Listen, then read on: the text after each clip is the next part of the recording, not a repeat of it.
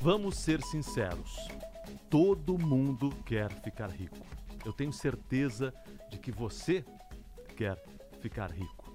Todo mundo sonha em não precisar mais se preocupar com os boletos, ficar passeando na praia, curtindo o mar, as ondas ou alguma outra coisa, o mar, a montanha, sei lá, sem se preocupar se o salário vai pingar na conta todo mês. A gente está chegando no fim do ano e muita gente vai jogar na tal da mega sena acumulada tentando ficar rico. Mas será que é possível? E se for possível, qual é o caminho? Como é que a gente tem, ao menos, uma aposentadoria tranquila? Essas perguntas eu vou fazer para Luiz Barsi, que é a nossa convidada de hoje do Daqui para Frente. Ela que é economista, investidora. Bem-vinda, Luiz. Obrigada, Kovalik. É um prazer estar aqui falar sobre esse assunto, né, que é tão espinhoso, né, para boa parte dos brasileiros. Mas que atrai tantos sonhos. Sem dúvida, sem dúvida. Eu acho que hoje é, é, é, um grande problema do nosso país, a gente precisa falar sobre isso, né? Porque a tão sonhada aposentadoria ou a liberdade financeira, ele acaba sendo uma coisa, um sonho muito utópico para boa parte das pessoas, né? E eu sempre digo que com muito planejamento, você pensando no futuro, com a mentalidade correta, é possível sim você ter uma, uma aposentadoria tranquila. Vamos repetir isso, por favor, porque tem muita gente que quer isso. E o nosso podcast daqui para frente a gente vai mostrar se é possível e como chegar lá. É possível ter a tal liberdade financeira? E afinal, o que é a liberdade financeira? Liberdade financeira é você poder dizer alguns nãos durante o seu caminho. Quer dizer, você escolher, né, conseguir olhar para o seu futuro e falar, bom, eu quero fazer isso porque é o que eu gosto, é o que me dá prazer. Então a gente sabe que muitas pessoas, obviamente, com os boletos para pagar, acaba fazendo aquilo, o emprego que consegue, ou aquele trabalho que tem mais aptidão, mas não necessariamente faz o que gosta, né? Então liberdade financeira é você deitar com a cabeça no travesseiro e saber que você tem ali algumas outras fontes de renda, algumas passivas, outras ativas também, que possam complementar e trazer aí também o foco na família, de você poder aproveitar a vida, né? Hoje uma, uma estatística muito triste é que 97% dos nossos idosos dependem da previdência, do INSS ou de parentes próximos para subsistir, né, para sobreviver. Então, acho que aquela imagem de todo mundo né, de na praia, com o pé para cima na sua aposentadoria, ela é possível sim, desde que tenha planejamento e que você tenha ali a mentalidade correta para você investir para o seu longo prazo, né? pagar o seu boleto do futuro. É isso que a gente vai aprender hoje daqui para frente, como fazer esse planejamento e vamos mostrar como fazer esses investimentos. Agora, antes de a gente chegar lá, para quem ainda não conhece Luiz Barsi, conta a história do seu pai, que é um dos maiores, se não o maior investidor, pessoa uhum. física da Bolsa de Valores, e a sua história. Legal, vamos lá. Eu tenho muito orgulho da história da minha, da minha família. Eu acho que muita gente se identifica com a, com a história, com a origem do meu pai, né? Então, os pais dele são imigrantes, como de muitas famílias brasileiras.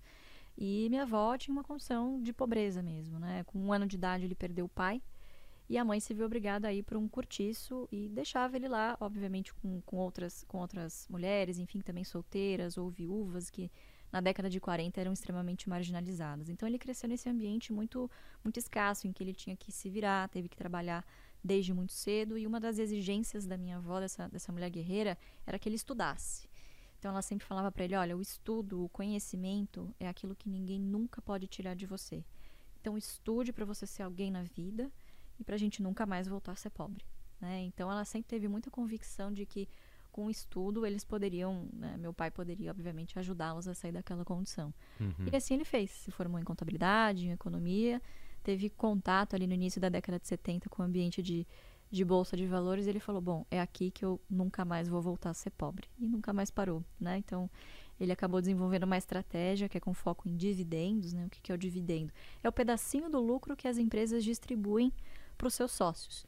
Então a ideia é você comprar ações de boas empresas que paguem esses bons dividendos a bons preços. Né? Muito simples, mas obviamente com bastante percalços aí no meio do caminho, né? Porque você falar para longo prazo, claro, é, é, é, o ideal, mas você sabe que no meio do caminho acontecem emergências, uhum. né? Assim, a vida ela acaba se sobrepondo E se você não tiver o foco nesse longo prazo, é, é, é difícil de você atingir, né? Então ele tem essa história de 55 anos de mercado financeiro e conseguiu passar para mim desde muito pequena através de educação financeira. Ele, a gente fazia muitas brincadeiras lúdicas. Pois é, isso é importante, né? É. A educação financeira.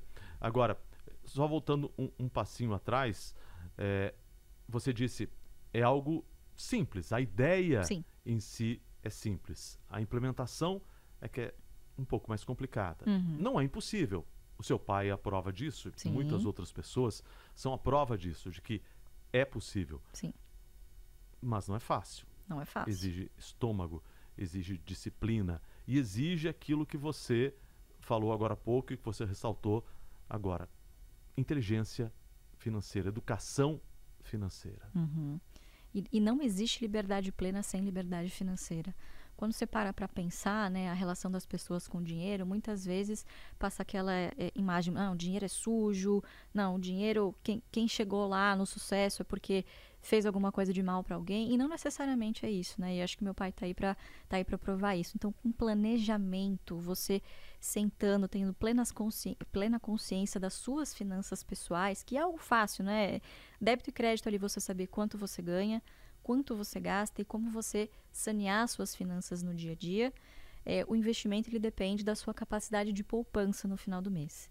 E aí, com esse, com esse dinheirinho que sobra, com esse recurso que sobra, você vai alocando em caixinha, seja do curto prazo ou para algum sonho de médio prazo, e claro, para você pagar também os seus boletos no futuro. Né? Então, planejamento é a palavra-chave, Kovalik. Mas você acha que é possível? Eu diria que talvez, provavelmente, para aquelas pessoas que nesse país vivem em condição de miséria, Uhum. embora seu pai fosse também uma pessoa muito pobre, Sim, mas para quem vive da grande parte da população brasileira, talvez seja sim. Mas quase impossível. É mais difícil, né? É mais difícil. É mais difícil. É, esse tipo de público ele precisa investir principalmente né, em educação, na sua evolução profissional, para que você consiga aumentar a sua renda. E, claro, de novo, ter a inteligência financeira de você fazer ali é, é, as escolhas certas de alocação com seu dinheiro, principalmente nos gastos do dia a dia, né? Então, geralmente, o vilão tá sempre assim, no final do ano você tem aqueles gastos extras com material escolar, o presente de Natal que você não estava esperando. Então, geralmente você usa parte dessa renda com gastos que você acaba não tendo controle sobre eles. Às vezes você nem sabe para onde está indo. Então, uma assinatura de streaming ou quando você pega a fatura do cartão de crédito, você fala: caramba, eu nem lembro que eu comprei isso, né? Então, é, tem que ser meio que um, exerc- exercício de você afiar o machado, de ali toda semana você olhar para uma planilha ou fazer algumas anotações e falar: bom, gastei com isso, isso, isso, preciso apertar aqui, ali, assim, fazer pesquisas no mercado, porque geralmente onde aperta são nessas grandes contas, né? Para que o que sobra no final do mês você consiga fazer pelo menos uma reserva de emergência. Você tendo uma reserva de emergência, que ali são produtos muito básicos, tá? A reserva de emergência, como o próprio nome sugere, é para alguma emergência que ocorre e ninguém está livre disso acontecer, né? Não escolhe CPF não escolhe também status social. Então você vai ter um, se você tiver um problema de saúde, é, algum problema de manutenção de casa, de carro, alguma coisa do tipo, ou até você perdeu o emprego e não dá para contar só com FGTS. Então você ter ali um colchãozinho num produto básico de renda fixa, que não seja a poupança, né? Tem coisas básicas também Por melhores do que a poupança? Porque a poupança não corrige nem mesmo a inflação. Você tem ali aquela falsa sensação de segurança de que todo dia tá pingando um pouquinho lá, um centavinho, tá sempre aumentando o seu patrimônio, mas na verdade ele está sendo corroído pelo efeito da inflação. Então, pelo menos ali um produtinho básico de uma instituição financeira de confiança, por exemplo, um CDB ou Tesouro Direto, né, que é você corre o risco, obviamente, do, do, do crédito soberano. Então, são produtos bastante básicos. Explica pra gente o que é crédito soberano. Basicamente, você está emprestando dinheiro para o governo, Aham. tá? E aí você compra alguns títulos que vão te render né, determinada, determinada taxa. Então, o Tesouro Selic, ele rende o CDI. O CDI, o que, que é isso? É a taxa básica, né? Então, é 100% do CDI quer dizer que você está, pelo menos, corrigindo a inflação que está sendo contabilizada pelo governo, que o índice oficial é o IPCA. Então, é, é muito simples. São produtos que qualquer um pode ter acesso. Por exemplo, o Tesouro Selic, o mínimo é de 30 reais. E o CDB não tem valor mínimo. O importante sempre é que a pessoa observe a qualidade da instituição financeira, porque obviamente ela está tomando o risco de emprestar dinheiro para esse banco. 100% do CDI, o que, que é isso? Está corrigindo pelo menos a inflação, e você ter a liquidez. O que, é a liquidez? É a capacidade de você transformar esse investimento rapidamente em dinheiro no seu bolso. Então, respeitadas essas três características de segurança, liquidez, né, também de confiabilidade do produto, você tem ali pelo menos um, um dinheirinho como se estivesse embaixo do seu colchão, que está rendendo. A ideia não é você arriscar ou ter uma rentabilidade acima da média, não. É você ter ali um colchão de segurança para caso você precise, você não precisa se endividar, por exemplo. Que é um dos grandes problemas no nosso, no nosso país, né? 70 uhum. milhões de endividados. Você falou da poupança. Mas a poupança, pelo menos, passa no critério liquidez. Agora tem outro investimento que os brasileiros adoram, que é imóvel. Esse não passa no critério liquidez, né? Não passa no critério liquidez e muitas vezes envolve você entrar no endividamento, no financiamento de longuíssimo prazo. Inclusive, essas parcelas de financiamento acabam ocupando boa parte dos gastos de uma estrutura familiar, né? Então, obviamente, se você é, conseguir juntar ali alguma parte para você dar uma entrada, financiar o restante, amortizar as parcelas, o que, que é isso? Ao invés de você pagar só a parcela do mês, se você conseguir fazer um esforço extra para pagar a próxima, você economiza várias parcelas adiante porque você está pagando o principal da dívida, quer dizer, você está de fato quitando o seu imóvel e não pagando juros para o banco. Então é sempre muito importante também quando você for, for se endividar, caso você não tenha o dinheiro para comprar à vista, sempre renegociar as taxas, fica sempre de olho na parcela que você está pagando e, se possível, amortizar essas, essas parcelas, porque daí evita que você pague juros, né? Porque enquanto você não paga a sua dívida, esse bem é do banco, ainda não é seu. Né? Então você está lá preso por 20, 30 anos com uma dívida que muitas vezes as pessoas acabam se enrolando e não conseguem, não conseguem pagar, né? Em um evento de, de perda de emprego, enfim, ou quando a renda cai. E fica difícil vender, né? Isso e é a falta de liquidez, na verdade. Exatamente. É a falta de capacidade de transformar aquilo em dinheiro aquilo rapidamente. Em dinheiro rapidamente, porque depende muito dos ciclos de mercado. Ah, uhum. Muitas vezes você comprou um imóvel ali em determinado momento em que você acabou pagando caro por aquele ativo e você não, você não consegue vender, de repente, pelo mesmo preço que você pagou ou você acabou imobilizando, quer dizer, colocou boa parte do seu patrimônio num único bem. Né? Então acaba sendo é um erro. arriscado. Sim, exatamente. Por isso que muita gente acaba optando por é, viver de aluguel também, né? Uhum. Luiz, então vamos ao nosso passo a passo para ter a independência financeira, uma aposentadoria, ao menos uma aposentadoria tranquila, se não der para parar de trabalhar antes. Se bem que você não parou, seu pai não parou de trabalhar, parar de trabalhar pelo jeito, acho que não está no sangue da família, né? Não, não tá porque a gente faz o que a gente gosta, viu, Kovalik? Mas falando sobre isso, né, o passo a passo de como você chegar lá. A gente sempre precisa dar alguns passos para trás. Então você precisa ter as suas finanças pessoais, as suas finanças domésticas em dia. Não dá assim, é muito difícil, é, é improvável que essa pessoa consiga fazer alguma poupança, alguma reserva endividado, né? E quanto mais cedo você começa a se programar, maiores são as suas chances de sucesso e de você não precisar se arriscar ao longo do caminho mais do que você pode e, e, e perder essa quantia que a gente sabe que é tão uhum. suada.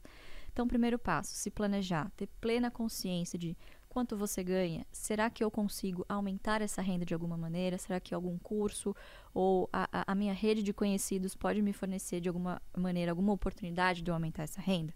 Primeiro passo. Segundo, saiba os seus gastos, enfrente os seus gastos. Hoje, com cartão de crédito, é muito fácil. Você passa ali, num clique na maquininha, você encostou o cartão, pum, o dinheiro nem já dói. foi. Você nem vê o dinheiro Nem indo. dói, você não vê, você não, você não sente no seu bolso.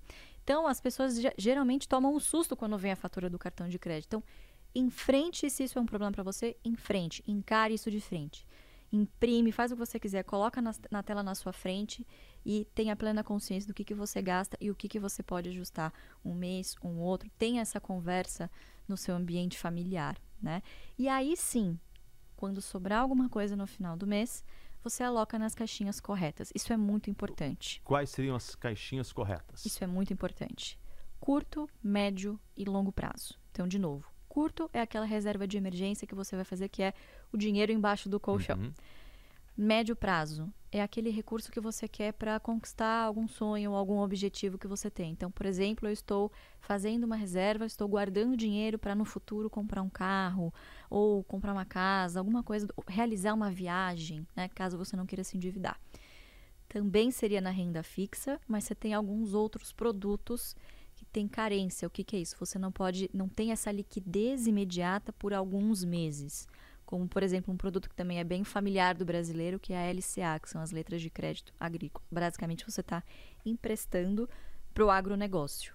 Para quem não está a par desses investimentos, tudo isso você encontra numa corretora, você encontra num, Um banco num banco tradicional. tradicional. Tudo isso está à disposição. Tudo isso está à disposição, exatamente. Muito, muito, muito é simples. fácil de, de É achar. fácil. E hoje assim, a gente vive a era da informação, como ali, que assim, claro que educação financeira é uma barreira para muita gente por questões culturais ou porque não faz parte do dia a dia na família, até os pais, enfim, familiares não tiveram acesso e não faz parte também eh, do dia a dia da nossa educação básica. Mas As pessoas têm preconceito com a educação financeira, né? preconceito, acham que é uma coisa eh, que enriquecer é feio. Não é nada disso. É você vai se transformar num capitalista selvagem. Exa não, não tem nada a ver com isso, né? O dinheiro ele facilita muito. Você ter liberdade financeira, você resolve boa parte dos seus problemas. E aí você tem tempo disponível para você cuidar de si mesmo. Hoje se fala muito de eh, eh, saúde mental, né? A pessoa que tem problemas com dinheiro tem muitos problemas de saúde mental. Imagina, a pessoa não consegue dormir, não consegue viver sossegada, sabe que precisa vender o almoço para pagar a janta. Então, assim, isso não é liberdade financeira. Você acaba virando um escravo desse sistema só para pagar boletos, né? Além disso, é- só que para algumas pessoas, eu fico imaginando, uma pessoa ganha, sei lá, 3 mil reais Uhum. por mês. Tem gastos equivalentes a 3 mil reais. Uma saída talvez seja aumentar a sua renda. Uhum. Agora, como fazer isso? Olha, eu acho que eh, você fazer algum curso que possibilite, por exemplo, você expandir os seus conhecimentos de vendas.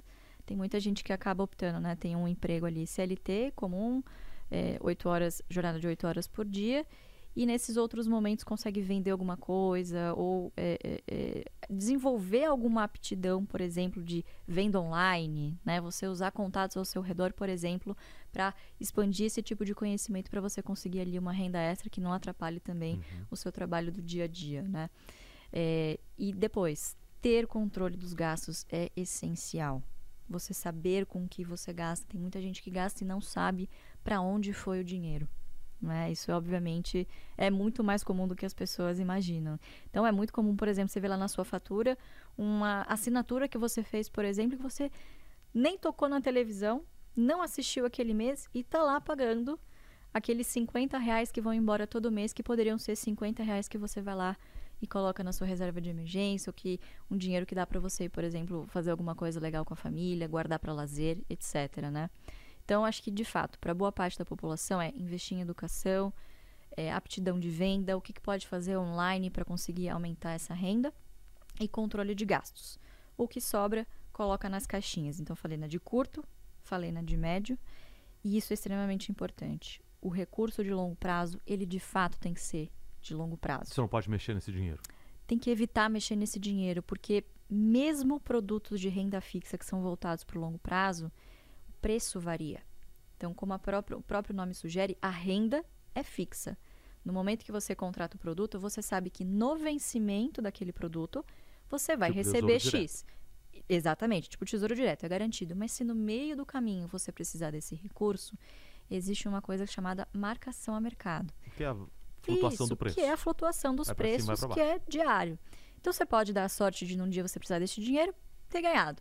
Mas você pode acontecer. É ass- assim, geralmente assim, quando você precisa desse recurso, vai ter acontecido alguma coisa, geralmente é uma crise ou algum momento econômico não muito fácil para o país, e geralmente esses preços caem, você acaba perdendo dinheiro num produto que foi pensado para lá no longo prazo você retirar. Né? Então são Uhum. alguns produtos indicados para quem prefere renda fixa ou renda variável, depende muito também do perfil do investidor, né? Agora, voltando um pouquinho no que você falou, eh, eu sei que muita gente deve ter ouvido você quando gente- você falou a respeito de aumentar a sua renda, e muita gente deve ter pensado: ah, isso é impossível. Ah, não tem como. Se você me permite, eu vou te contar. Quando você estava falando isso, eu lembrei de uma história de uma pessoa que eu entrevistei duas vezes para o Jornal Nacional. Diga. Dona Angelina, empregada doméstica semi-analfabeta. Caramba. de só saber assinar o nome. Viúva de um garçom. Eu conheci a dona Angelina na frente do prédio do qual ela era dona, com quatro apartamentos e uma loja. Caramba. Aí, uma das reportagens que eu fiz para o Nacional foi exatamente contando essa história. E eu perguntei para ela, como é que a senhora conseguiu? E ela disse que, quando ela era empregada doméstica, ela percebeu que nas festas das patroas dela, as coxinhas eram muito ruins. Ah. E ela sabia fazer uma coxinha mais gostosa. E o marido dela sabia ajudar na cozinha. Então o que, que ela fez? Ela foi lá na primeira festa da patroa dela, de umas patroas dela, e disse assim: essa coxinha é ruim. Eu faço uma melhor e de graça para a senhora. E foi lá, ela e o marido fizeram um monte de coxinhas e levaram. A coxinha estava efetivamente deliciosa. Obviamente que outros convidados da festa perguntaram: onde você comprou essa coxinha? Foi a dona Angelina. E ela ganhou clientes. E foi Uhum. ganhando clientes, foi ganhando clientes. E foi fazendo exatamente isso que você falou. Ela foi economizando o dinheiro dela, sempre poupadinha, Uhum. sempre economizando. E ela foi investindo, Sim. nesse caso, ela foi investindo efetivamente em imóveis. E ela resolveu uma dor, né? Ela resolveu uma dor, isso é importante. Ela resolveu uma dor. Quando eu a conheci, eu a conheci, e aí vem uma segunda parte da história, a segunda reportagem que eu fiz com ela, porque eu estava entrevistando umas venezuelanas Uhum. que pediram refúgio aqui no Brasil e elas estavam eram muito pobres e deixaram os maridos lá na, na Venezuela. Um dia encontraram a Dona Angelina na rua. A Dona Angelina ficou com pena delas e disse: Olha, vocês podem morar num dos meus apartamentos e quando vocês tiverem dinheiro vocês me pagam. E o que aconteceu? Elas eram muito boas de faxina também, de outras coisas de casa. Elas criaram uma cooperativa Uhum. e se inspiraram no exemplo da dona Angelina para fazer a mesma coisa, vendendo o serviço delas. Lá pelas tantas elas perceberam que além do mais, as casas onde elas trabalhavam precisavam de uma pintura, precisavam de um chuveiro, De um e os maridos delas sabiam fazer isso. Elas trouxeram os maridos da Venezuela. E lá pelas tantas estavam elas, já com a casinha delas, simples, mas digna. E graças ao exemplo, engraçado essa história que a dona Angelina não só resolveu o problema dela com uma educação financeira intuitiva nesse caso, Uhum. intuitiva, e fazendo exatamente isso, essa receita que você indicou. É. Então, eu digo para você que está nos vendo e nos ouvindo, eu já conheci um exemplo desses. É possível, né? É A, a minha possível. avó tem uma história dessa. Eles moravam no cortiço e as outras famílias, enfim, que trabalhavam, o que, que ela fazia? Nas horas vagas dela, ela pegava todas as roupas ali do pessoal e trabalhava como lavadeira, ela costurava, ela tinha uma aptidão incrível para costurar. Juntou, juntou, juntou e aí, an- momentos antes deles saírem do cortiço, ela montou um ateliêzinho dela pequenininho de costura, que foi também onde meu pai, meu pai aprendeu a costurar. Então, então é isso, é você olhar ao seu redor e dizer, bom, como é que eu posso resolver o problema de alguém aqui e tirar alguma renda extra disso? e né? O que que resolvendo uma dor. resolvendo uma dor. Sempre tem um problema ao seu redor que de alguma forma você pode ajudar, né? Ou aprender a como resolver esse negócio ao seu redor. Então acho que é muito sobre como as pessoas só enxergam um problema e não enxergam paralelamente, bom, mas como é que eu posso resolver este problema? E isso pode ser Ah. uma fonte de renda. Isso também pode ser uma você. fonte de renda, exatamente. De novo, a gente tem a facilidade hoje de você resolver problemas nem de pessoas que estejam ao seu redor, fisicamente. Você tem a oportunidade de resolver problemas que estejam longe, distante de você através do digital. Então, eu acho que é, é, é, hoje ainda é até mais fácil, né? Não, tô minimizando, mas assim, do que quando a dona Angelita provavelmente fez isso, né? Ou de quando minha avó fez isso na década de 40, Uhum. né? Você tem a oportunidade de resolver o mesmo problema de milhares de pessoas que estão distantes fisicamente de você. Como é que é aquela frase que o empreendedor é um resolvedor de dores? Empreendedor, né? O próprio nome da di- Ah. já diz. Então, empreendedor é aquele que consegue resolver dores. Quanto melhor ele resolve essa dor, obviamente, mais bem sucedido ele vai ser. Quanto melhor a ideia dele, mais longe ele vai. Exatamente. Quanto mais facilitador, melhor. Essa é uma palavra importante, que eu acho que todo mundo que está nos ouvindo eh, deve guardar. Você ser um facilitador, você melhorar os processos, você é um empresário, empregado de uma empresa, ou mesmo empresário, quando você facilita o processo, quando Uhum. você tem um ganho, o pessoal gosta dessa palavra que às vezes eh, muita gente não compreende o que é, mas um ganho de produtividade, ou consegue Sim, de eficiência, de né? eficiência, Fazer mais com menos. fazer mais com menos, ou no seu ambiente de trabalho dentro de uma empresa, ou como um pequeno eh, empresário ou um empreendedor. um Empreender resultado. dentro da empresa que você trabalha também, por que não? Levar projetos, né? Enfim, trazer novas ideias, né? Que possam resolver, inclusive, a dor do cliente da empresa, né? A gente estava até conversando antes. Toda empresa, ela passa também por algumas dificuldades que muitas vezes ali no dia a dia, o fato de você encarar esse problema é, é, é, sempre, às vezes você não consegue pensar fora da caixa e encontrar uma solução, né? E muitas vezes a solução está dentro de casa e é mais simples do que se imagina, né? Então Uhum. acho que com essa mentalidade de fato de você resolver problemas, facilitar a vida do seu cliente, você acaba com certeza encontrando uma saída para encontrar uma outra fonte de renda, sem dúvida. Muito bem, a gente passou no primeiro passo, que é não adianta, tem que economizar, tem que cortar. Tem que economizar. Tem que cortar. Exatamente. Segundo, tem que dar um jeito de aumentar o seu rendimento, Perfeito. resolvendo dores. Resolvendo dores. Resolvendo Exatamente. dores. Exatamente. Essa é a receita. Esse foi o primeiro passo, gente. Isso. Então tá. Você passou por esse primeiro passo. Você consegue economizar, tirou todos os vazamentos ali do seu cartão de crédito, Fechou a goteira, né? fechou a goteira do seu cartão de crédito e você consegue economizar um pouquinho, Uhum. um pouquinho por mês, aumentou um pouquinho o seu rendimento. Segundo passo, Muito bem. Depois que você já separou esses recursos nessas caixinhas que eu comentei, aí sim você vai atrás dos produtos que melhor se encaixam na sua finalidade. E a ou gente seja, investir em quê? Então vamos lá. Se for para o futuro, que é o, que é o que a gente está falando aqui hoje, existem algumas opções, tá? E antes de você o ver. futuro distante. Futuro, eu tô Lá falando assim. aposentadoria. No mínimo 10 anos, Tá. né? O longo prazo ele é um conceito muito pessoal para Uhum. cada um. Tem gente que fala que um ano é longo prazo. Não é. Pelo- então a gente está falando aqui de pelo menos 10 anos para você se programar para o futuro. Inclusive, eu até trouxe um, um exercício que eu fiz aqui, uma simulação. Tá. Se a pessoa começa a guardar a partir dos 30 anos de idade, 300 reais por mês. E aqui vou usar um exemplo de 12% ao ano a taxa de rendimento, que é como está a Selic hoje aproximadamente. Esses 300 reais por mês até os 65 anos, rendendo 12% ao ano, gerariam para essa pessoa lá no futuro um patrimônio de 1,6 milhão. Se essa mesma pessoa falasse, bom, ah, agora não dá, eu acho que está muito distante, não preciso me preocupar com isso. Essa mesma pessoa começa a fazer esse, mesmo investimento aos 50 anos, nos 65 anos, com essa mesma taxa de rendimento, ela vai ter guardado apenas 141 mil. Ou seja, o tempo faz uma enorme O diferença. tempo faz uma enorme diferença. Se essa pessoa quisesse atingir esse mesmo patrimônio de 1,6 milhões, ela teria que investir aproximadamente 3.500 reais por mês. Uhum. É, é uma distância muito grande entre 300 reais com consistência ao longo do tempo, porque é assim que funciona o juro composto. Você precisa do tempo a seu favor. Então, quanto antes você se programar, menos, é, menos pressa você precisa ter e menos sacrifício você precisa ter no seu orçamento pessoal para você se programar para o futuro. Uhum.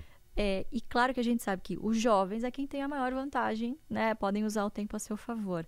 Mas ge- geralmente a mentalidade não está no lugar correto. Então, geralmente para o jovem tem aquela coisa do imediatismo, a gente tem aquela coisa do clique rápido para comprar nas redes sociais, né? Então, o desafio para o jovem é justamente segurar esses impulsos e sempre ter em mente, bom, eu preciso aqui pagar este boleto que é muito importante, esses meus 300 reais, que é para eu guardar para o meu futuro. Você tem que sempre lembrar que você está comprando o seu tempo do futuro. Então você está comprando a possibilidade de no futuro você fazer o que você gosta e despender o seu tempo como você bem entender, porque você vai ter outras fontes de renda adicionais, a renda passiva, ou seja, aquela que não é fruto do seu trabalho, em que o dinheiro está trabalhando para você. Uhum. Isso é possível. Determinado esse, esse, esse foco, aí sim a gente vai para os produtos, tá? Que tem muito a ver também com o perfil da pessoa, né? com o perfil de investidor. O perfil de investidor você só descobre quando você coloca isso em prática, tá? E com, obviamente, a confiança que você vai ter em determinados produtos. Então, falando de renda fixa, a gente tem o Renda Mais, que a gente já falou aqui, que são títulos do Tesouro, ou seja, você está emprestando dinheiro para o governo. O título Renda Mais tem um site muito fácil do Tesouro Nacional que você pode entrar lá, é acessível para todos. Você coloca quanto de renda você tem, é, quanto de investimento você pode fazer por mês, quanto tempo você quer é, de investimento, né? Em quanto tempo você quer se aposentar. e ele já, já aparece na tela para você quanto que você precisa se programar para chegar nesse patamar lá na frente e ter uma aposentadoria. Obviamente, quanto mais jovem você for, menor o valor. Menor vai ser essa parcela mensal que você vai ter que despender e tirar ali do seu, do seu orçamento para chegar nesse patrimônio desejado lá na frente. Então, Tesouro IPCA, lembrando que é um produto que oscila de preço no curto e médio prazo. Mas, respeitado o tempo, certo? Lá no final, você vai retirar o que foi contratado no início. Então, uhum. renda mais que é o Tesouro IPCA. Tá? Só trazendo aqui para o pessoal que nunca sequer abriu um, o site de uma corretora. Tesouro Direto, um título público do Isso, governo. O governo exatamente. precisa de dinheiro, porque não consegue arrecadar todos os impostos para pagar suas contas, ele vende títulos. Né? Exatamente. Né? Você vai lá e compra esses títulos e você se torna credor do governo. Credor Ou seja, do governo. o governo te deve uma grana. Exatamente, exatamente. E aí, obviamente, vai depender da sua confiança de que o governo vai te pagar. E isso nunca houve, nunca houve falha nesse pagamento. Uhum. Então, o risco ele é muito baixo. Né? É e considerado tem... o investimento de menor risco, né? É considerado um investimento de menor risco, claro, porque você no momento que você contrata esse título, você já sabe o quanto que você vai resgatar no futuro. Então você pode ali contribuir mensalmente, tranquilo, com segurança, sabendo que ao final você vai ter X de patrimônio ou X de renda que você se programou no uhum. início. Uma segunda categoria de produtos, já é um pouquinho mais sofisticado, vamos dizer assim, mas que também é um velho conhecido do brasileiro, que são os fundos de previdência. Inclusive, muitos. É uma boa fundo de previdência? Olha, depende. Tá? Ah. A, resposta, a resposta padrão do economista é sempre depende. Você tem dois tipos, basicamente, de fundo de previdência: o PGBL e o VGBL. O PGBL e o VGBL, eles têm algumas vantagens sobre outros investimentos, tá? O PGBL, em especial, você pode abater até 12% do seu imposto de renda, tá? Dos seus tributos a pagar, se você fizer a declaração completa do imposto de renda. O que, que é isso? Se você declara dependentes, custos com saúde, educação. Então, se você faz, entrega a declaração completa, o PGBL ele pode, você pode abater até 12% da sua renda tributável, tá? E pagar menos impostos. Por outro lado, também, você pode fazer é, sucessão patrimonial através desse tipo de, de fundo, tá? Os fundos eles podem ser tanto de renda fixa, são geralmente fundos bastante diversificados, ou pode ser até de renda variável. O que, que é importante você observar? Existe um custo de oportunidade. Qual que é esse custo de oportunidade? São as taxas de administração que esses fundos cobram para você ter essa facilidade de você colocar o seu dinheiro Como lá. Assim? Cada fundo desse ele vai administrar uhum. bilhões em recursos de pessoas tá. que vão lá pagam a previdência todos os meses, certo? E você espera lá na frente, ou você obtém todo esse recurso corrigido, né, pela variação do fundo, ou você pode obter, é, optar pela renda vitalícia. No meio do caminho, toda vez que você faz um aporte, que você investe na previdência, você vai pagar ao ano uma taxa de administração. Então é sempre muito importante você observar quanto está sendo pago ali. Então, geralmente esses fundos trabalham entre 2, já vi até 3% ao ano, que é retirado do total do patrimônio que você investe nesse fundo. Então é sempre muito importante observar qual que é a rentabilidade histórica desse tipo de produto. Então por isso que é um pouquinho mais sofisticado, uhum. você precisa prestar um pouquinho mais atenção a detalhes, para obviamente você também ter um ganho pelo menos equivalente ao CDI, tá? É importante observar também a tributação. A gente está falando aqui de um investimento para longo Quanto prazo. Quanto o governo vai levar de imposto? Exatamente. Existe uma vantagem se você está olhando lá para frente e você investe em, em, fundo de previdência. A menor alíquota é de 10%, tá? depois de 10 anos. Mas você não pode mexer nesse dinheiro em 10 anos. O PGBL ele incide imposto de renda sobre o total. Então, todo o patrimônio que você aportou, mais os rendimentos. E o VGBL, que não tem a vantagem da dedução dos 12% do imposto de renda, ele, ao contrário, incide apenas no rendimento. Como é que a pessoa faz para escolher entre um e outro? Se você é, faz a declaração completa, compensa geralmente você fazer o PGBL. Alguns empregadores, algumas empresas, inclusive, dão como benefício o fato de você aporta na previdência, no fundo de previdência que a empresa apoie, e a empresa vai lá e faz um matching. O que, que é isso? Ó, se você colocar um eu coloco mais um para você. Então você dobra ali a sua capacidade de poupança e de aplicação no fundo desse, mas tem que observar muito bem Uhum. a tributação, que tem que ser regressiva. O que, que é isso? Quanto mais passa o tempo, menor a tributação, ok? Se você entrega a declaração completa, PGBL. Se você declara no simples, faz a declaração simples, a simplificada, VGBL, VGBL. porque ela vai incidir simplesmente sobre os rendimentos. Tá. E já que a gente está falando e a gente está fazendo agora nosso terceiro passo, estratégias de investimento a longo prazo, a gente até passou um pouquinho, a gente fala, claro, eu sei que você está doida para falar, Tô me coçando aqui. de ações. Ah, que, é o, que é o nosso E instrumento as pessoas têm preferido. muito medo, Tem muito medo. muito medo. Engraçado, tem medo. gente que tem medo de ação e investe em criptomoeda. Exatamente. Investe em casas de aposta, por exemplo, né? Considera a aposta ali no final do mês que faz, eh, investimentos esportivos como se fosse um investimento, quando na verdade não é, né? Você está jogando com o seu dinheiro. E bolsa de valores está longe de ser uma jogatina. O que que é bolsa de valores? É uma plataforma em que você tem a oportunidade de se tornar sócio de grandes empresas. Qual que é a vantagem, Kovali? Que nem todo mundo tem a veia empreendedora. Olha, eu quero seguir uma carreira de executivo, eu tenho ali um trabalho que eu gosto, mas eu quero empreender de alguma forma. Você tem a possibilidade de se tornar sócio de grandes empresas. E a bolsa é o veículo para você fazer isso. Foi assim Tá. que seu pai se tornou bilionário. Foi assim que meu pai se tornou bilionário. Ele acumulou uma quantidade grande de ações ao longo de 50 anos. Explica pra gente. Então, como que como que ele fez isso? como que ele fez isso? De novo, com a mentalidade de que você está se tornando sócio de uma empresa. Então, as oscilações do dia a dia, então tem muita gente que fica ansiosa, nossa, eu comprei uma ação, caiu, já fiquei, fiquei rico, fiquei pobre, fiquei rico, fiquei, fiquei pobre. N- não é assim. Você tem que pensar que a cotação caiu é uma oportunidade de você comprar com o mesmo recurso mais ações dessa empresa. E por que, que isso é Se importante? for uma boa empresa. Se for uma boa empresa, claro, você fez a lição de casa e está confiante de que aquela empresa é, é, é um bom investimento. As empresas elas distribuem parte dos seus lucros para os seus sócios e isso acontece em função da quantidade de ações que você tem. Então vamos dar um exemplo numérico de novo. A, a empresa fala, olha, vou dar um real de dividendo por ação. Se você tiver uma ação, você ganha um real.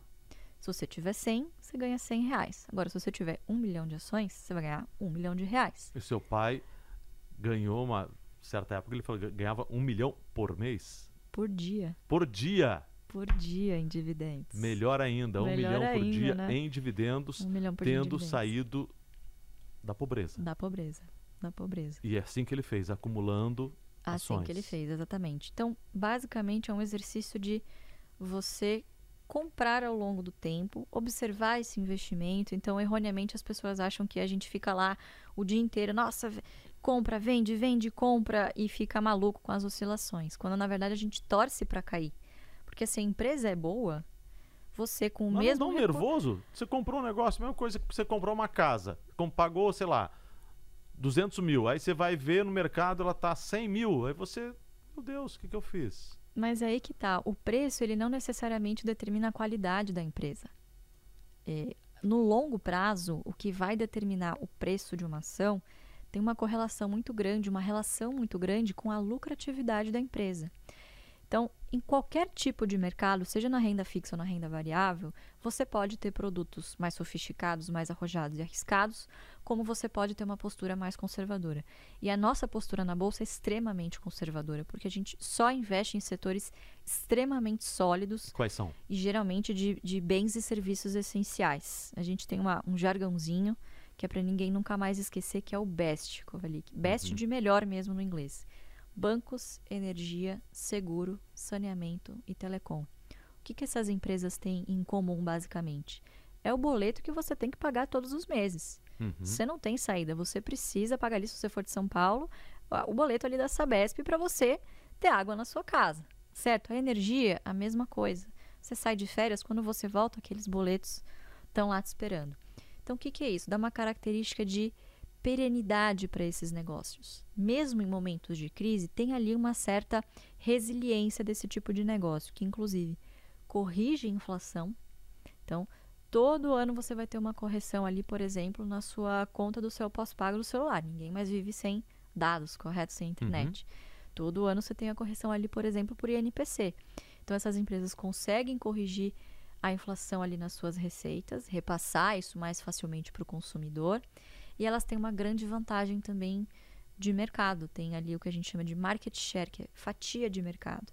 Então elas têm ali a capacidade de repassar preços mais facilmente do que pequenas e médias empresas.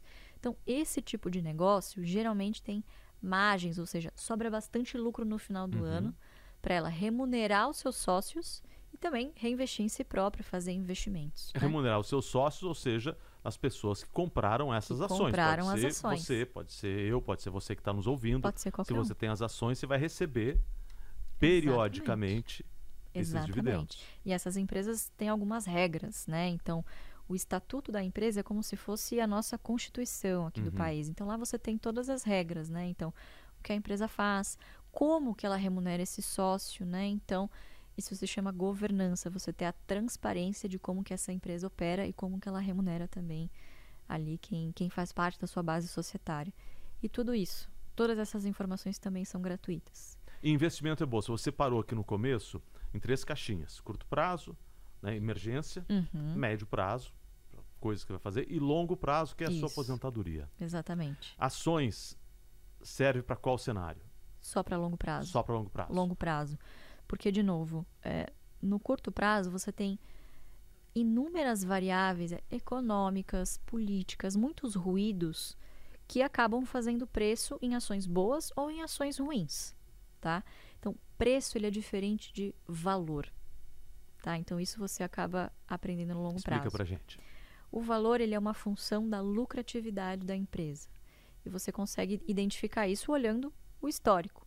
Então, é, empresas com bons históricos de lucratividade, poxa, raramente dá prejuízo, distribui dividendos periodicamente, né? Tá presente nesses setores que são mais resilientes, que são mais sólidos.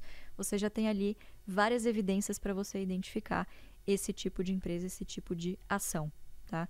E aí, obviamente, você tem uma certa segurança a mais. Não existe garantia no mercado de renda uhum. variável, mas você tem uma segurança extra de que, olha, o preço caiu, mas é algo momentâneo, porque não houve uma perda de fundamento. A empresa não, não, não vai quebrar amanhã, não é nada disso.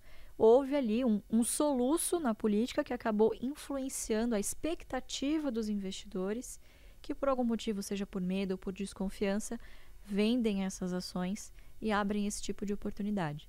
A então, gente tem um exemplo, desculpe de interromper, imagine. mas a gente teve o exemplo da pandemia, quando os preços pandemia. das ações caíram brutalmente. Exatamente. Quem tinha dinheiro naquela época para investir fez o negócio da fez, vida. Fez. Enquanto todo mundo estava vendendo. Exatamente. Todo mundo querendo se livrar das ações. Exatamente. Quem tivesse dinheiro na mão naquela época. Exatamente. Hoje estava com o chamado boi na sombra. É verdade, porque o investidor de longo prazo na bolsa, ele precisa ser um bom perdedor para renda fixa no curto prazo. O que você quer dizer com isso? No curto prazo é muito sedutor você não tomar riscos. Por que, que eu vou investir numa ação, que é um negócio que sobe e desce, se eu tenho aqui um produto muito simples de renda fixa que me garante uma remuneração e eu não preciso me preocupar? Então você tem que ter uma mentalidade muito anticíclica, entende? De você fazer as coisas ao contrário da manada.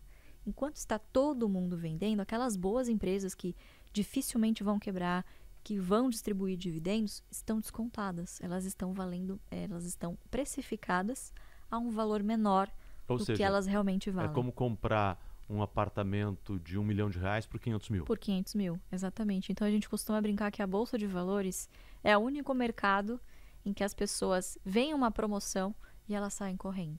Elas se assustam com os preços em baixa quando na verdade ela deveria pensar exatamente como uma Black Friday, por exemplo, né? Então, um momento de pandemia, todo mundo sabe que foi um momento extremamente difícil para todo mundo, é, as pessoas passando por dificuldade, e é justamente nesse tipo de cenário de crise que essas expectativas ficam nebulosas.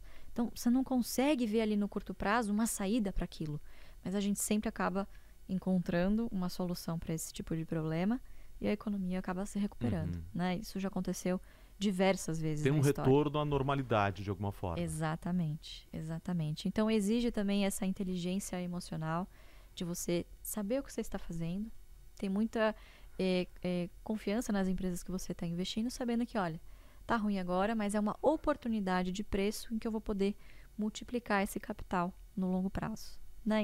Você então... está falando um pouquinho antes da, dos dividendos, que uhum. são exatamente isso que você que seu pai buscam nas empresas em que vocês investem. E aí, quando recebe, tem, tem empresa que paga 10, 12% ou até mais. Sim, né? sim, é.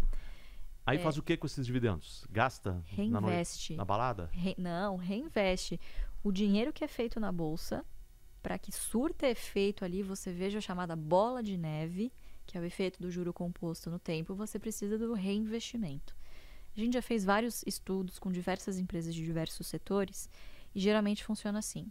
Vamos supor que você coloque 500 reais todos os meses, vamos fazer uma simulação com uma empresa só. Você coloca uhum. lá naquela mesma empresa que paga bons dividendos. Em cinco, entre 5 e 7 anos de investimento constante todos os meses, você já recebe o equivalente por mês ao valor que você aporta. O que, isso quer dizer? Você tira 500 reais do seu bolso, outros 500 reais por mês vêm através de dividendos você dobrou a sua capacidade de investimento. Em um período de 5 a 7 anos. Um período de 5 a 7 anos. Isso escolhendo boas empresas, escolhendo claro. Boas, claro, lembrando. claro, escolhendo boas empresas, fazendo um bom filtro, né? Então, ter essa constância no investimento é extremamente importante. Isso significa investir todos os meses, independente do cenário, independente do que está acontecendo. Digamos assim, a pessoa recebe 5 mil reais por mês. Uhum. Ela consegue economizar 500 certo. todo mês, 10% do seu salário. Todo mês ela vai lá e faz esse investimento, não importa o cenário. Todo mês. A gente chama de carteira previdenciária na bolsa. É exatamente como se ela contribuísse para uma previdência. Só que ela está fazendo isso uma previdência privada, se tornando sócio de boas empresas que vão remunerar o seu sócio, seja trimestralmente ou semestralmente, aí depende das regras da empresa, né? Vai estar tá tudo lá no estatuto descrito direitinho. Mas essa constância, ela é extremamente importante porque acaba desenvolvendo o hábito. De Mesmo que estou lendo aqui no jornal, tá? Me sobraram aqueles 500 reais. Eu leio aqui no jornal. O país está em crise. Uhum. O novo governo não vai respeitar não sei o quê. Ou, sei lá, estamos no meio de uma pandemia. Não importa. Não importa. Principalmente nesses momentos. Ou então a bolsa está cara demais. Mas sempre vai ter alguma empresa ou outra que vai estar tá descontada. Vamos pensar, a gente sempre fala em bolsa. A bol o que, que é a bolsa? A bolsa é um índice. Então, é uma cesta de ações uhum. ponderadas ali por determinado percentual que vai oscilar para cima ou para baixo. Quando você é acionista, você não investe no índice, você investe em projetos. Então, você tem que observar muito bem os preços individualmente das empresas que você gosta, que você acompanha, que você tem em carteira. Não necessariamente a bolsa subindo, todos os papéis da bolsa vão estar subindo. Quer dizer que aqueles principais, aqueles principais 60 papéis estão contribuindo para a bolsa subir, uhum. para aquele índice subir. Então, é uma cesta não necessariamente você não tem oportunidades em outros Vai setores. ter alguma coisa lá para você comprar. Vai ter alguma coisa para você comprar, inevitavelmente. São raros os meses que você não tem uma empresa, um setor específico que não esteja passando por alguma situação ali, algum contexto momentâneo que não dê alguma oportunidade para você aportar. Exatamente. O nosso próximo item, a gente já falou bastante, mas eu quero aproveitar que é a reserva de emergência. Uhum. Como fazer em paralelo com investimentos. Legal. Só para a gente deixar assim bastante claro, o segredo você nos disse, é separar em três caixinhas. Isso. Vamos mostrar quais são os investimentos adequados para cada uma dessas caixinhas. Começando Ótimo. com reserva de emergência. Reserva de emergência, geralmente Tesouro Selic, que é um tipo de título do governo, ou um CDB com liquidez diária, custo zero e 100% do CDI. Uhum. Essas são as condições. CDI é Isso. o que dá a inflação. É o que dá a inflação. Porque CDI a sua, a é sua... certificado de depósito de interbancário. Depósito interbancário. É isso, CDI é certificado de depósito interbancário. Uhum. Exatamente, exatamente. Que é então, é um, mais ou menos o que é a inflação.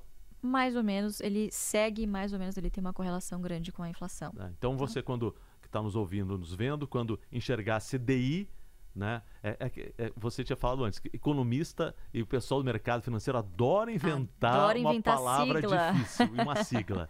adora. Então, CDI igual, quer dizer, mais ou menos, mas igual numa Isso. tradução é inflação. Isso. O CD... 100% do CDI vai te dar inflação. Isso, exatamente. Ele vai te dar ali o equivalente à taxa Selic, que é a taxa usada para controlar justamente a inflação. Então, teoricamente, você está corrigindo o seu poder de compra. Uhum. Tá? Então, a ideia para a reserva de emergência não é você ter lucros exorbitantes ou arriscar com esse dinheiro, de maneira nenhuma. Você vai ali, basicamente, corrigir o seu poder de compra para quando, numa necessidade, você ter a liquidez, que é a capacidade de transformar o investimento em dinheiro uhum. no seu bolso, para você não cair num, num, endividamento ou se complicar ali durante essa emergência. Tá? Tá Só para a gente explicar, aí o Tesouro Direto normalmente dá um pouquinho mais do que a inflação, né? Sim. Principalmente o Tesouro Selic. Mas aí tem o imposto de renda, no fim das contas vai ficar elas por elas. No fim das contas fica é elas por elas. Depende muito do perfil e se você prefere o tesouro, enfim, a facilidade que você tem. Mas hoje, qualquer um desses dois produtos são, estão muito acessíveis ao grande público, tá? Qualquer um dos dois é, uhum. é, é, vão atender bem essa, essa demanda. E a grande vantagem que é, tem, como o pessoal de mercado gosta de dizer, tem liquidez. Ou seja, aconteceu emergência, alguém da família adoeceu, você precisa pagar o hospital, você perdeu o seu emprego você vende rápido. Exatamente. Você tem ali a capacidade de transformar esse investimento em dinheiro ali imediato para você conseguir usar para o destino, destino correto, né? que é alguma emergência ali de curto prazo. Tá. E para médio prazo, qual seria o investimento mais adequado? Médio prazo, você tem alguns produtos que também são bastante conhecidos dos brasileiros, que é LCI e LCA, geralmente, uhum. tá? É, você pode ter uma debênture também, mas enfim, geralmente são esses produtos, LCI e LCA, que é letra de crédito agrícola letra de crédito imobiliário. Tudo isso na corretora e no banco. Tudo isso em qualquer banco, em qualquer corretora você também tem acesso. As taxas geralmente são um pouquinho maiores que essas uhum. do CDB de liquidez diária, mas em troca você não tem a liquidez imediata. Então, quanto mais tempo você puder deixar, isso se chama carência. Quanto maior a carência do produto, a carência mínima de uma LCA e LCI é 90 dias. Então, por 90 dias você tem que deixar esse dinheiro ali paradinho. Senão você vai ter que recorrer ao mercado secundário e pode ser que você perca dinheiro, porque esse título pode estar valendo mais ou menos a depender da fase do mercado. Então, quer investir para médio prazo? Pode procurar um produto tipo LCI e LCA, você vai ter que deixar ali um, um período um pouquinho maior investido sem poder mexer nesse dinheiro. Em troca deste tempo que você vai deixar lá, você vai receber uma taxa maior, 110, uhum. 115%, por exemplo, do CDI. Só para deixar mais claro exatamente onde você está botando seu dinheiro, que é importante. O Tesouro Direto é um título do governo. Isso. Né? LCI e LCA é um título emitido por bancos e empresas. Por bancos e empresas. Assim como exatamente. debentures. Né? Exatamente. Debenture é um título de dívida também, de né? Dívida, então é depende do da crédito da empresa. O LCI e LCA, ele, você está emprestando dinheiro para o banco que vai usar esse recurso com uma finalidade própria. Então, na LCA, ele vai usar para fomentar o quê? Agricultura. A agricultura na LCI, qualquer é, é o setor imobiliário. Uhum. Então, a depender também dos ciclos desses setores, uma ou outra vai estar tá rendendo mais ou menos. São seguros? São investimentos seguros? São seguros LCA? porque tem até 250 mil, tem garantia pelo FGC, Fundo Garantidor de Crédito, tá? Obviamente também prestar muita atenção na qualidade da instituição financeira. Então, não é incomum, por exemplo, as pessoas por causa de 1 ou 2% acabam colocando num banco de é, é, meio duvidoso ali, que não conhece nunca muito bem, falar, nunca ouviu falar. Não. Poxa, assim, esmola demais o santo desconfia. Então, seja conservador quando você for escolher devidamente a instituição financeira que você vai colocar os seus recursos, porque eles têm destino certo, né? Você vai precisar resgatar eles em determinado momento. Então, a segurança também é bem importante. Longo prazo, ações. Longo prazo, ações. Tem outros produtos, mas ações são imbatíveis com o Valik. Uhum. Porque a gente vê, né? Quem é a figura que gera grande riqueza para o nosso país? É o pequeno e médio empreendedor.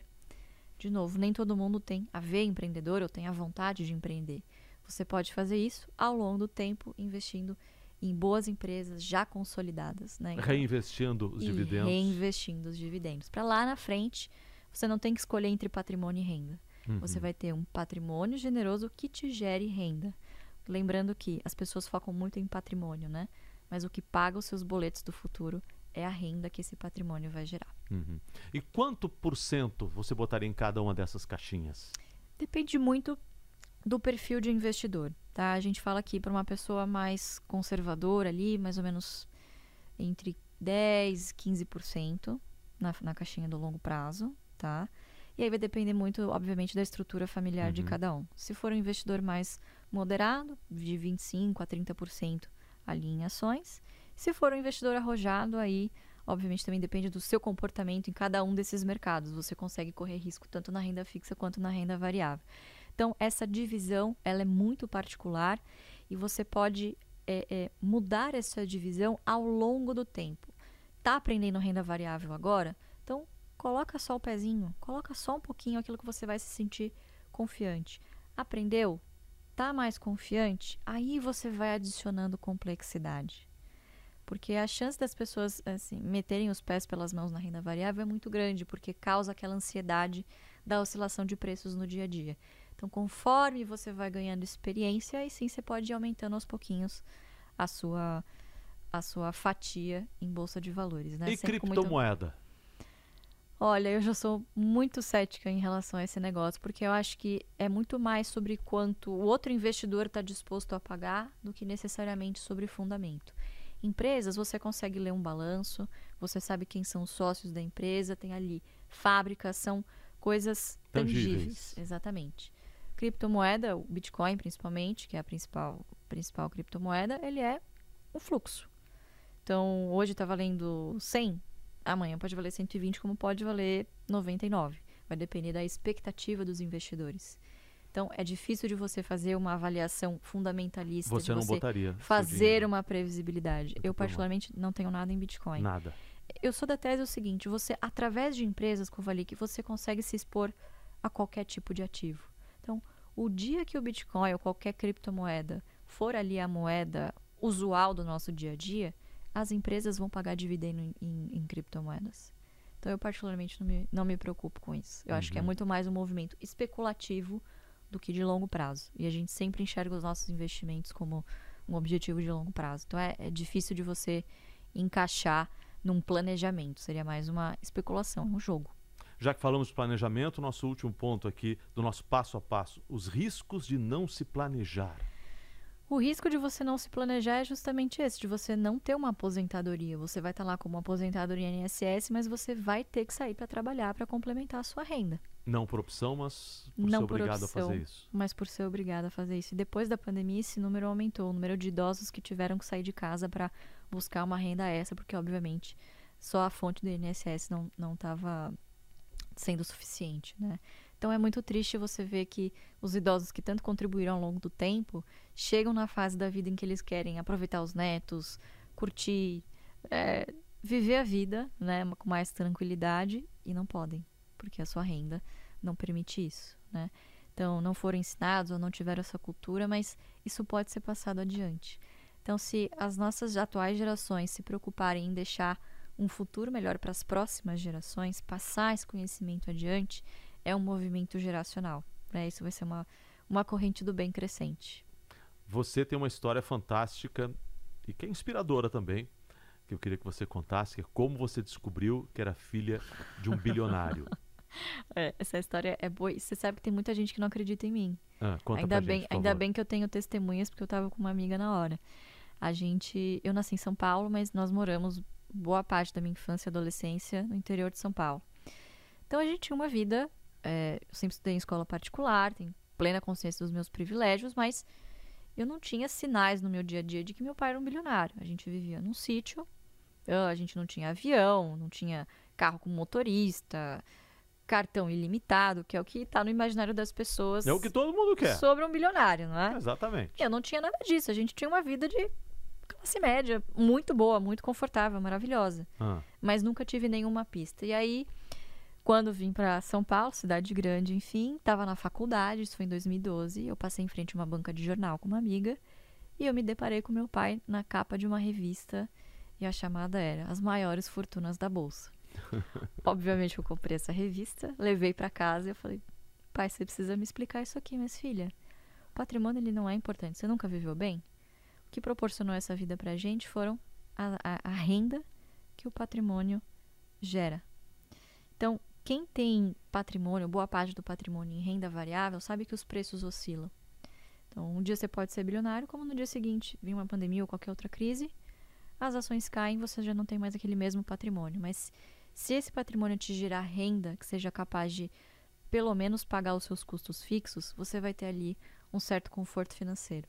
Então é sempre assim que ele passou a, a, a educação financeira adiante, de se importar com a renda que o seu patrimônio gera e não com o ego que aquilo vai te estimular, né? O fato de ser bilionário. Ou seja, o seu pai ensinou para você, a, digamos, o grande legado dele foi educação financeira e não dinheiro. Sem dúvida nenhuma. Eu digo que não é necessariamente o dinheiro, mas a estratégia, a trajetória dele, como ele fez, né? Acho que mostrar para os brasileiros de que não é impossível. Uhum. Você consegue chegar lá, mas você precisa ter prioridade, disciplina e paciência, que são características treináveis, Kovalik. E como é que o seu pai treinou você? Desde pequena a gente tinha uma rotina, assim, eu diria que rígida em termos de finanças. Então, por exemplo, presentes. É, eu tinha um orçamento ali de 50 reais que eu podia escolher. Eu ganhava em dinheiro, a gente ia na loja, eu podia escolher um presente de até 50 reais. E tem um episódio muito legal. No meu aniversário de 5 para 6 anos, eu queria uma bicicleta. Ele falou, filha, olha, o combinado é 50 reais, a bicicleta custa mais. Ele já tinha dinheiro para comprar a fábrica de bicicleta. Ele podia comprar a fábrica de bicicleta, mas ah. o que, ah. que isso me ensinaria, né? E ele falou, mas eu vou te ajudar, vamos fazer o seguinte, se você né, pedir dinheiro para vovó, para mamãe, tal, vão te dar um dinheirinho, você junta, se você guardar desse aniversário, do Dia das Crianças e o do Natal, no seu aniversário do ano que vem, eu te ajudo a complementar e você já vai ter boa parte do dinheiro para essa bicicleta. Vamos fazer assim? E aí ele me entregou um baúzinho, todo invernizado, assim, teve todo o cuidado, sabe, de colocar figurinhas, enfim. E ao invés de ele colocar uma nota de 50 sem graça, ele colocou 200 moedas de 25 centavos, hum. douradinhas. Então aquilo para mim era um tesouro. Então o que, que é isso? Você transformar essa conversa sobre dinheiro em primeiro, metas para a criança, para ela se sentir parte daquilo que ela está conquistando, e segundo, de alguma maneira transformar isso numa brincadeira, em alguma coisa lúdica, para que essa conversa sobre o dinheiro não seja uma coisa penosa, que seja uma brincadeira entre pai, filho, mães e filhos, enfim. Então, o momento em que a gente falava de dinheiro era o meu momento com ele, pai e filho, em que ele tinha prazer de me explicar sobre dinheiro, depois, mais adiante, com 14 anos que ele começou a investir para mim, me explicar sobre esse mundo dos investimentos. Então, quando a criança e o adolescente ele é introduzido desde muito cedo nesse universo, quando ele chega na fase adulta, essas decisões que ele tem cotidianamente de, de decisões do que fazer com seus recursos, elas acabam sendo muito mais naturalmente levadas do que uma pessoa que não teve contato e tem, tem que aprender agora no desespero a como lidar com o seu dinheiro, né? Então acho que a dica que fica aí para os pais, para os familiares, é estimular esse tipo de brincadeira, falar sobre dinheiro, que muitas vezes não é um assunto fácil, né? E, e, e sempre desde pequeno explicar a importância de se pensar para o futuro. É importante, né? E quanto mais cedo começar. E a gente tem realmente muito preconceito muito. com educação financeira. A gente, e é por isso que a gente, aqui no Brasil e em muitos outros países, a gente acaba desperdiçando é. dinheiro e a gente não tem autocontrole. Você estava falando agora, eu me lembrei que uma vez, quando eu fui correspondente no Japão, eu fui uma vez a Singapura. Singapura é o país que tem mais milionários por metro quadrado. E em 1960 uhum. era um país paupérrimo, uhum. igual aos piores países Sim, uh, que existem por aí. E eles têm um trabalho muito grande de educação financeira, que é justamente aquilo que você falou. Você cortar o desnecessário. E eu me lembrei que eu vi numa, numa escola, com 4, 5 anos, eles começam esse treinamento. Eles fazem uma coisa muito legal que é o seguinte: eles pegam uma cartolina e dividem a cartolina ao meio. Num lado, eles põem needs, que são as necessidades. Singapura fala inglês, né? Uhum. Needs. Do outro lado, wants, os desejos. E aí, por exemplo, as crianças com 4 anos, antes até mesmo saber ler, vem ali needs, wants, aquilo mais ou menos elas sabem elas têm que colar figurinhas de um lado e de outro. Aí, por exemplo, um prato de comida é um need, você precisa. Precisa daquilo. Agora, um hambúrguer com batata frita e refrigerante é um want. Você deseja. E o que você deseja, você pode cortar. Uhum. Você tem que Ou se... postergar, né? Ou postergar.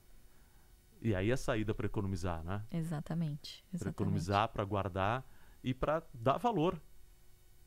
Dar valor. que a gente ganha. Exatamente. Então é ter ciência de quais são os seus custos fixos, aquilo que você não consegue fugir, ou se de alguma maneira você consegue renegociar alguma conta, fazer algum corte, por exemplo, no supermercado, aproveitar mais promoções, fazer a conta, por exemplo, de grama, não só por, sabe, fazer contas básicas ali Uhum. no mercado, como você pode cortar aqui nesses custos fixos e olhar para os seus custos variáveis também. Então, assinaturas, eh, lazer, turismo, o que, que você pode ali postergar, quais sonhos você pode se programar para que você não tenha que se endividar e que, obviamente, você não, não jogue as suas prioridades, que é o seu futuro, mais para frente. Né? Quanto Então, resumo da tempo- ópera. É possível alcançar a independência financeira. É possível. É possível. Com planejamento e mentalidade correta é possível. Tá certo.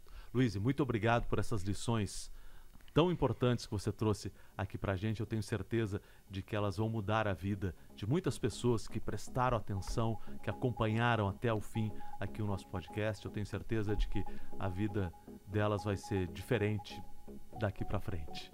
Obrigada pelo convite. Muito obrigado. Gente, até a próxima. Deixa eu repassar aqui, porque isso é um time que faz o Daqui Pra Frente.